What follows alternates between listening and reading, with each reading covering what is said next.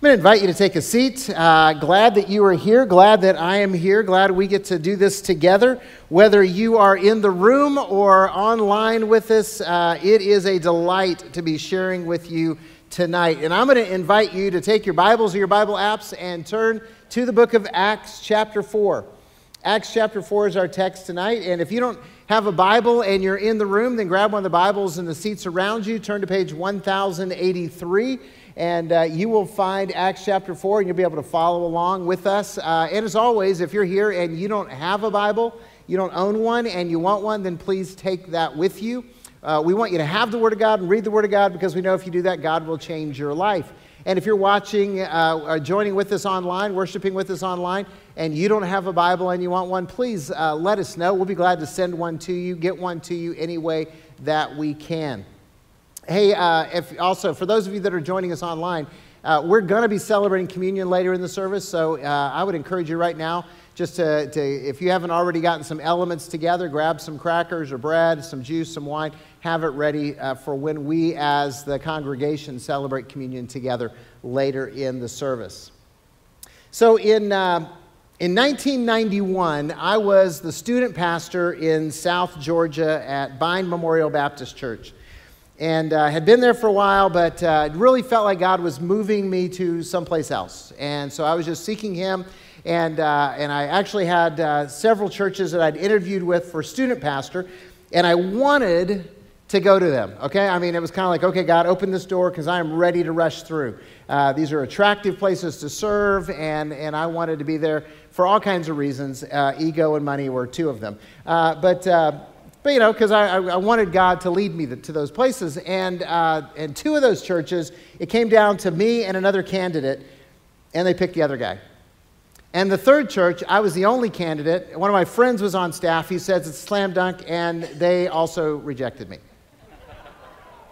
And, uh, and it was, you know, yeah, some of you were like, you know, showing that sympathy. And, uh, and, and, it was a season of disappointment. It was a season of rejection. And I was like, God, what are you doing? And, and then this little church in Lake Havasu City invited me to be their pastor 28 years ago. Yeah. kind of worked out okay. All right? So uh, I'm just saying that in those seasons of disappointment and unhappiness, uh, well, let's just say I'm thankful for those rejections that I experienced. I'm thankful for the, the feelings of failure and disappointment that I lived through because if you're a follower of Jesus, if you believe that Jesus actually is the one and only Son of God and Savior of the world, you believe that he died on the cross to pay for your sins and was raised from the dead, and you have made a commitment to follow Jesus with your life, then I want you to understand God is working in your life. God is working in your life. This is not theoretical, this is actual. He, he is trying to grow you, He's trying to lead you, and sometimes He does it in unexpected and unsettling ways. Let me say that again. Sometimes God leads us, sometimes God is working in us in unexpected and unsettling ways. Uh, like the last six months, right? I mean, it's been unsettling, it's been unexpected. Uh, without warning, everything suddenly changed. I mean, plans were canceled. I mean, how many of you either uh, you know, had to cancel a trip or a celebration or some kind of conference thing that you were going to? Okay? All right, lots of hands went up. Okay, how many of you had your jobs impacted? Either you got laid off or reduced hours or you had to work from home? Okay, a lot of you. Okay, and I can't even see the hands being raised at home. You guys are raising your hands at home, right? You know, unless you're alone in the room, you ought to at least be expressing uh, something when I ask questions. You know, answer them out loud. But schools were impacted. Entertainment and sports, you know, were radically changed. Personal interaction seems forever altered you know, this whole social distancing thing that none of us knew about six months ago suddenly dominates every conversation. And yet, God redeems. Okay, I mean, this, these changes impacted Calvary. I mean, let's just say for what it is. Before COVID hit and, and shut everything down, we were averaging over 2,000 people uh, attending on site a weekend. Uh, our children and student ministries were growing. They were just gearing, gearing up for you know camp season and mission trip season and, and all that goes with that. And, and suddenly, everything just stopped. Just stopped. And we grieved. I mean, right? It felt like a disaster for everything. I mean, we weren't having services and no activities and no mission trips. And I mean, we literally were like 36 hours from getting on a plane to Honduras when everything got shut down. So we go, okay, this is a disaster, but I want you to understand God redeems. God redeems. So in the last six months, while all this has been going on, as, as a church, we've launched an online campus. I mean, we had talked about it like someday down the road, uh, but it ended up happening in a week. Okay, it, it, but it, it's now it, it's it's viable and it's going to be up and it's going to be going. We're looking for for staff, someone to pastor that. Uh, so so we've launched an online campus, and and here's the crazy thing: we have averaged more people participating online than on site. Okay, so this is yeah yeah. You guys can clap. What I really want to hear is people online clapping, but uh, I can't do that. But see, here's the thing. Uh, so I told you we averaged over 2,000 in, in attendance, uh, you know, on site before COVID. And, and uh, but the, between the people who've been watching when we were online only, or when we've been combination, you know, like now, where there's on site and online, we've averaged about 500 more people a weekend than a year ago, same time period. Is that crazy or what? Yeah. See, God, God redeems. So we can't meet, but we reach more people. And, and, evidence of that is in the last six months, we've seen 127 people confess Jesus publicly in baptism. See, that I just, I, I go, praise God. If he has to shut us down to reach people, okay.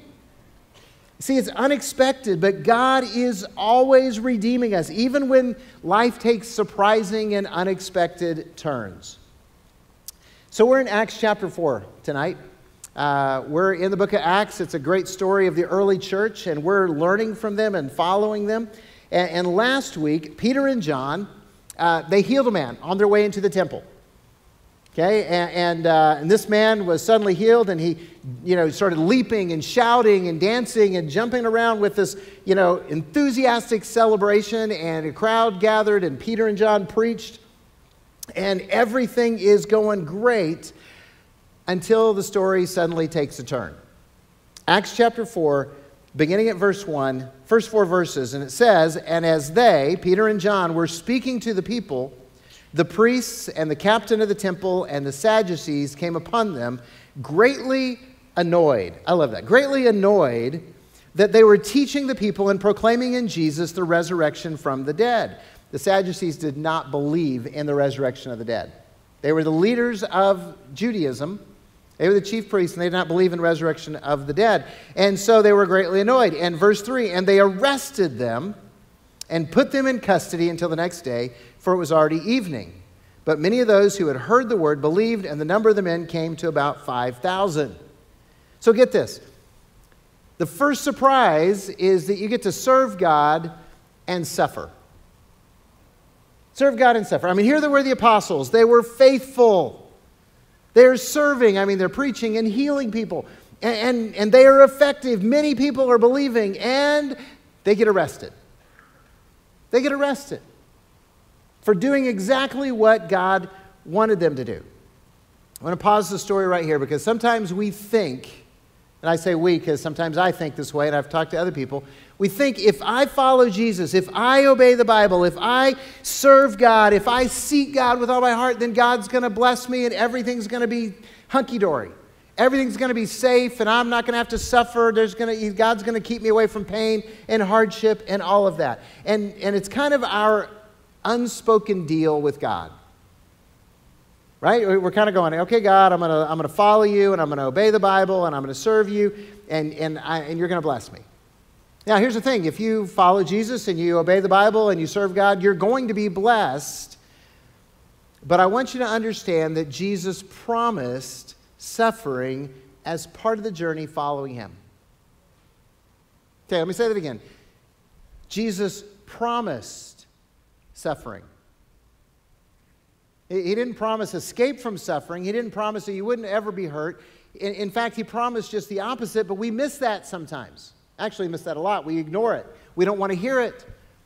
In, in the Gospel of Luke, Jesus said, If any of you would come after me, if any of you would come after me, he must deny himself, take up his cross daily, and follow me. Now, we think of crosses as decorations and as reminders. We wear them around our necks, we put them up in rooms and say, okay, it reminds me that Jesus loves me. But to the people listening to that, a cross was only an implement of torture. It didn't represent hope, it didn't represent salvation, it represented pain, torture, and death. That's it. And Jesus said, if you're going to follow me, then you got to grab hold of that. In, in Matthew chapter 5, in the Beatitudes, Jesus said, Blessed are those who are persecuted for righteousness' sake, for theirs is the kingdom of heaven. Blessed are those who are persecuted because of Jesus. I have never yet woken up in the morning and asked God to bless me through persecution. Okay? Hasn't happened yet in my life. I've never said, God, I want to be blessed that way. Or in John chapter 16, Jesus said, I've told you these things so that in me you can have peace.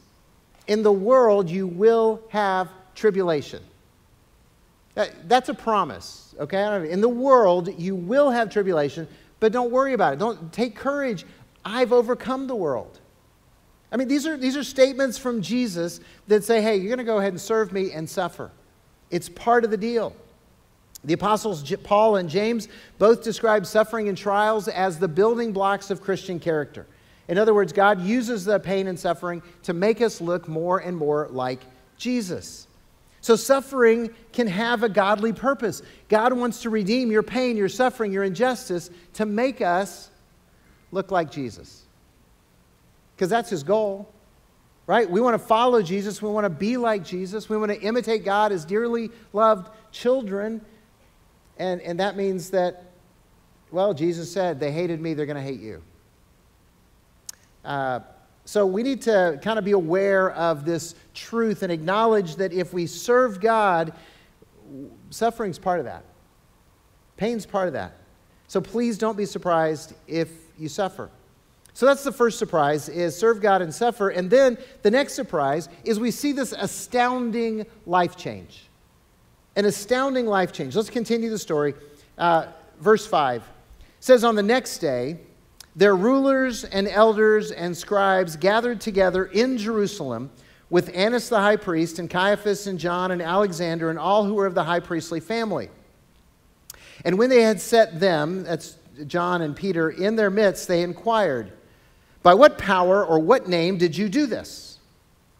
Then Peter, filled with the Holy Spirit, said to them, rulers of the people and elders, if we are being examined today concerning a good deed done to a crippled man, and by what means this man has been healed, let it be known to all of you and to all the people of Israel that by the name of Jesus Christ of Nazareth, whom you crucified, whom God raised from the dead, by him this man is standing before you well. This Jesus is the stone that was rejected by you, the elders, the builders, which has become the cornerstone. And there is salvation in no one else. For there is no other name under heaven given among men by which we must be saved. Now, when they saw the boldness of Peter and John and perceived that they were uneducated and common men, they were astonished. And they recognized that they had been with Jesus.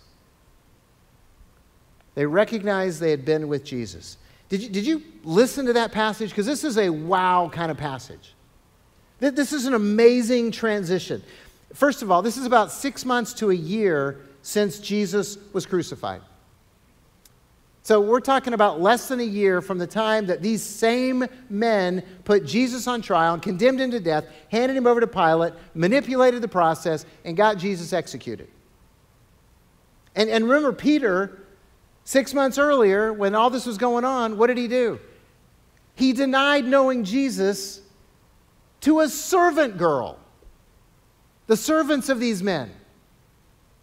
He, he couldn't even stand up to their servants. And now, less than a year later, he boldly proclaims Jesus. And don't you love it? I don't know if you guys were paying attention, but he actually accuses them of executing the Messiah. I mean, all of Israel is looking for the Messiah, and he says, Guys, the Messiah was right here in your midst, and you killed him. You killed him, but guess what? God raised him from the dead. He declares the resurrection of Jesus, and then, I love this part, he tells them they need to be saved. He tells them, You guys need salvation through Jesus because there's salvation in no one else. This is not a group of degenerates that are out partying on the lake. Okay, this is not a bunch of people that are, are, you know, just out, you know, filling themselves with alcohol and drugs and wasting their lives. These are the religious leaders of the nation. I mean, it's the Jewish Pope. Okay, it's the, it's the Jewish pastors of the megachurches. It's the guys that everybody looked to as the best of the best, of the spiritual leaders of the entire nation. They are descendants uh, of Aaron, the first priest. And Peter, who doesn't have any education, just looks at him and says, Hey, by the way, guys, without Jesus, you don't have any hope. I mean, that's, that's just amazing. I mean, how does this all happen? Well, this is what life change looks like, by the way. This is an example of life change. This is what surrendering to the Holy Spirit results in. And, and you know the key phrase in all of this? They recognized that they had been with Jesus. They recognized they'd been with Jesus. That was the difference maker. It, it wasn't, uh, you know, their education, it wasn't their background, it wasn't their wealth, it was their relationship with Jesus. So here's a question that I hope haunts you way beyond this sermon. Can anyone tell that you've been with Jesus? Can your friends and family tell that you've been with Jesus? The people in your life tell that you've been with Jesus. Does your life reveal it in any way? Do your words express it in any way? Do, do your, does your character show it?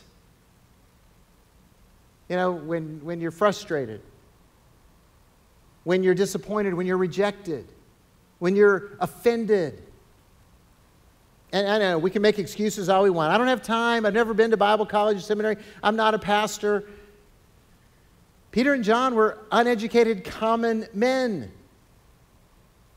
Look, I studied higher education for 10 years, seminary, earned a doctorate, all that kind of stuff. That, that actually doesn't provide any authority for ministry. You know what does? This book and spending time with Jesus. That's it. That's where the authority comes from for me and for you. Because if you're a follower of Jesus, then God the Holy Spirit is in you, and, and, He gives you that authority if you'll hang out with Him, spend time with Jesus, and learn His Word. Why, why was Peter able to share this? Because he'd been with Jesus. And, and the next surprise, I don't know if you caught this one, the next surprise is the, the defining statement from Peter. He says, Salvation is only through Jesus. Right? There is salvation in no one else.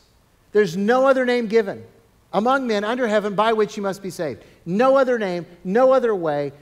This is it. Now, this is a shock to the listeners. This is a complete surprise to these priests, these high priests, these chief priests, all these guys, because they believed salvation was through their birthright and following the law. They believed they were born saved because they were Jewish. They were descendants of Abraham. They're the chosen people. God loves them more than he loves anybody else. And so they thought, okay, we're in because we're of our birthright and because we're keeping the law. And Peter says, no, no. You need to confess Jesus as Messiah, as Lord, as Savior. That's the only way you have any hope. And Peter tells them this because he was with Jesus. John chapter 3 records what Peter heard, I'm sure more than once. For God so loved the world that he gave his one and only Son, that whoever believes in him will not perish, but will have eternal life. For God did not send the Son into the world to condemn the world, but that the world might be saved through him. Whoever believes in him, in the Son, is not condemned, but whoever does not believe is condemned already because he has not believed in God's one and only Son. Or how about John 14, where Jesus said, I am the way, the truth, and the life. No one comes to the Father except through me. I mean, that's Jesus. So Peter just echoed Jesus and he said, Look, guys, there's salvation in no one else. It's not possible. Now, I want you to understand this is why we do what we do at Calvary. I mean, you, maybe it's your first time here. Maybe you've been here a, a hundred times, and you got kind of look around and go, "Hey, you guys do some really cool stuff. Why do you do all the stuff you do?" And, and I'm telling you, the reason is because salvation is in no one else. That, that's why we do the ministries that we do. That's why we preach the way we do. That's why we, we do worship the way we do. That's why we serve our community the way we do. All of this stuff, the, the reason we send missionaries and drill wells and build compassion centers and launch campuses is to lead people to a life changing relationship with Jesus Christ because salvation is in no one else. And that's why we want you to invite your, your friends and your family to worship with you on site or to watch with you online. Because salvation is in no one else. That's why we want you to serve the community. That's why we want you to reflect the character of Jesus in every relationship, in every situation, in business and at home and at school and any place you go because salvation is in no one else. Now, usually at this point, someone protests, not out loud, but in their minds. They kind of mentally fold their arms and go, Yeah, but Pastor Chad, that's, that's really kind of exclusive. I mean, is Jesus really the only way? I mean, there's so many religions out there and so many good people. It just doesn't seem very fair of God. And what I would say to you is, I appreciate your heart. Because, like you, I want everybody to make it to heaven. Okay? I, I really do. But the truth is, we only get to go to heaven on God's terms. Let me say it again. We only get to go to heaven on God's terms. And, and, and, some of you are even struggling thinking that's not very fair. But it's kind of like every professional sporting event on the planet. How many of you have ever been to a professional sporting event? Of any kind, okay. So uh, I've had the privilege of going to the Masters golf tournament about five times. Uh, if you don't know what the Masters is, the Masters is the Super Bowl of golf. Okay? It's very exclusive. The people who run the tournament are the people who are the members of Augusta National Golf Club in Savannah, Georgia, or Augusta, Georgia, excuse me, I got that wrong for a second. Augusta, Georgia. And, and so they make the rules and they invite the golfers and all this kind of stuff. And so if you want to go, by the way, I get to go because I, I married well and my wife's family has had tickets for over 40, uh, close to 50 years. And, and so, uh, so if you want to go, you have to go by their rules. And, and they've got crazy rules. They, they, they do like airport better than airport security. And you go through and they look at everything in your bag. You got to bring it out and show it to them what it is. And, and here's the rules. That recently, you know, since cell phones became popular, they have a rule that says no cell phones at all, period, zip, no cell phones for the whole day. If you want in, you got to leave your cell phone in the car. It's like going back to the dark ages or the 90s, uh, either way.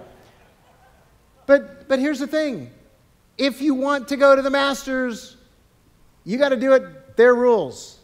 The phone stays in the car, you go inside, enjoy beautiful place, beautiful golf uh, at the Super Bowl of golf. Okay? That's a choice. But here's the thing you only get in if you play by their rules. Uh, if you don't like their rules, they don't care. But you don't get to go. Heaven belongs to God. He's the creator of heaven and earth. In the beginning, God created the heavens and the earth. Okay? So he owns heaven. And, and God said Jesus is the only way to get there. It doesn't matter if you like it or not. If you want to go to heaven, it is God's way only. Otherwise, you don't get to go. So, who's going to heaven? Hey, if you're watching online, they didn't make any noise, they just raised their hand. So, who's going to heaven? All right, that's cool. They're, they're excited now. If you're watching at home, you guys need to make some noise too. So, I'll ask it one more time, okay? Who's going to heaven? See, I, I'm excited that you're going to heaven. I want to go to heaven. And, and here's the thing I don't want to go alone. I want to take some people with me. And, and I'm assuming you do too. If you're going to go to heaven, why don't you take someone with you? Because you don't go anyplace great alone. You know, how many of you have been to Disneyland? A lot of hands. Did you go there alone? No. Some of you are like, well, I met friends there. You didn't go alone then. That would really suck, wouldn't it? I'm in an amusement park all by myself, watching families have fun. Yeah, that would not be cool. Don't want to go to Disney alone. If you've been to a pro event, did you go to the, the football game or the, the motorcycle? Did you go to the, the sporting event alone? No. I don't even think they sell single tickets, like just for an individual. That'd be awkward. Okay, let's do this. How many of you have ever been to a movie by yourself? See, a lot of hands go to movies. Okay, that's so you can't talk to the people around you? That's good. Good discipline. Did you want to go to the movie alone? Oh, some of you are saying yes. Okay. I'll leave that out tomorrow. Uh, so, well, it didn't work, okay? Here's the thing you're going to heaven. It's better than any place you've ever been, it's better than anything you can even imagine. Why in the world would we want to, want to go alone? Why would we want to go alone? Let's invite our friends. Let's invite our family. Let's take as many people as we can with us. So salvation is only through Jesus. And then the final surprise I want you to see in this is single allegiance. Skip down to verse 18. So they, the, the Sanhedrin, called Peter and John in and charged them not to speak or teach at all in the name of Jesus. But Peter and John answered them Whether it is right in the sight of God to listen to you rather than to God, you have to judge. For we cannot but speak of what we have seen and heard. And when they had further threatened them, they let them go, finding no way to punish them because of the people, for all were praising God for what had happened. For the man on whom this sign of healing was performed was more than 40 years old. So they threatened them and said, We forbid you to tell anyone else about Jesus. You can't do anything in his name, you can't talk about his name. And Peter and John said, um, Hey, as Jewish men who love their nation and love their God, said, You decide whether we should obey you or God, but we're going to obey God. We're going to obey God. We're going to tell what we have seen and heard. And so we're going to be bold, we're going to be brave, we're going to be faithful because they had a single allegiance to the living God. They were going to follow God and no one else. Period. So let me ask you this What is stopping you from proclaiming the life changing power of Jesus? If you're a follower of Jesus, what is preventing you from proclaiming his life changing power. See, if you believe salvation is, is actually only through Jesus, there's only two reasons that you don't tell people about Jesus. The first reason is you've stopped believing in God's power to change lives. You say, oh no, I, I believe in God's power to change lives. But there are churches all across this country that preach Jesus, but they don't actually believe that God will change anybody.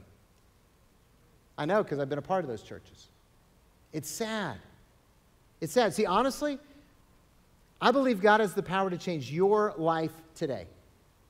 No matter how messed up your, your life is, God can forgive you, He can heal you, He can restore you, He can redeem your failures and mistakes.